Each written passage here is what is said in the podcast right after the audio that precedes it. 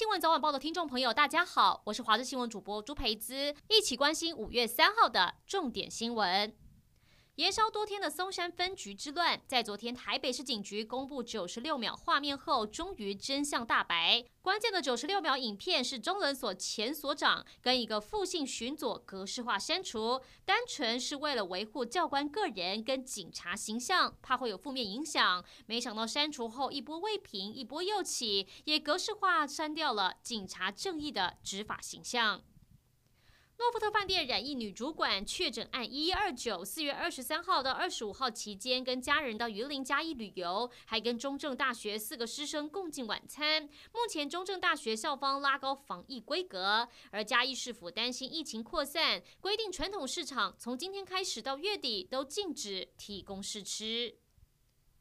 华航机师染疫扩及诺富特饭店群聚，让国内新冠病毒疫情升温。但因为台湾防疫有成，民众逐渐失去戒心。这次五一连假，垦丁大街夜市涌入大批人潮，但却只有约一半的游客有戴口罩，就怕防疫出现破口。屏东县府紧急开会，除了加强宣导基本防疫措施，垦丁大街也将再次启动人车分流管制。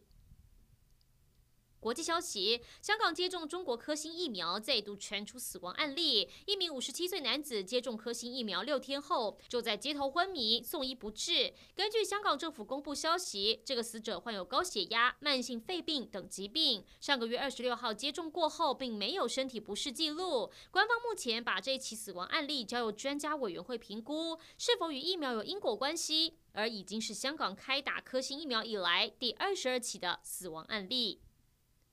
南海面积三百五十万平方公里，是台湾海峡五万五千平方公里的好几倍。但自从中国在南海大力拓展海权后，南海变得好挤。中国除了派辽宁舰很常在南海活动，根据中国海军发言人高秀成证实，中国第一艘国产自制航母山东号二号就从海南岛三亚基地开出来，到南海进行海上演训。美国媒体认为，中国双航母战斗群成型，准备对相关国家施压。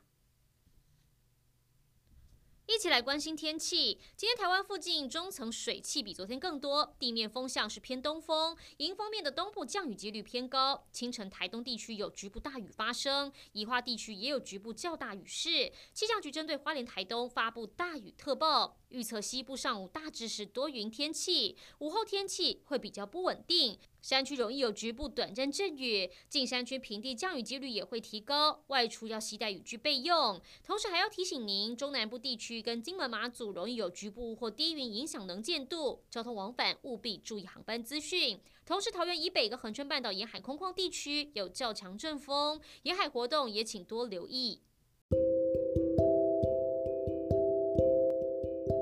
以上就是这一节新闻内容，感谢您的收听，我们再会。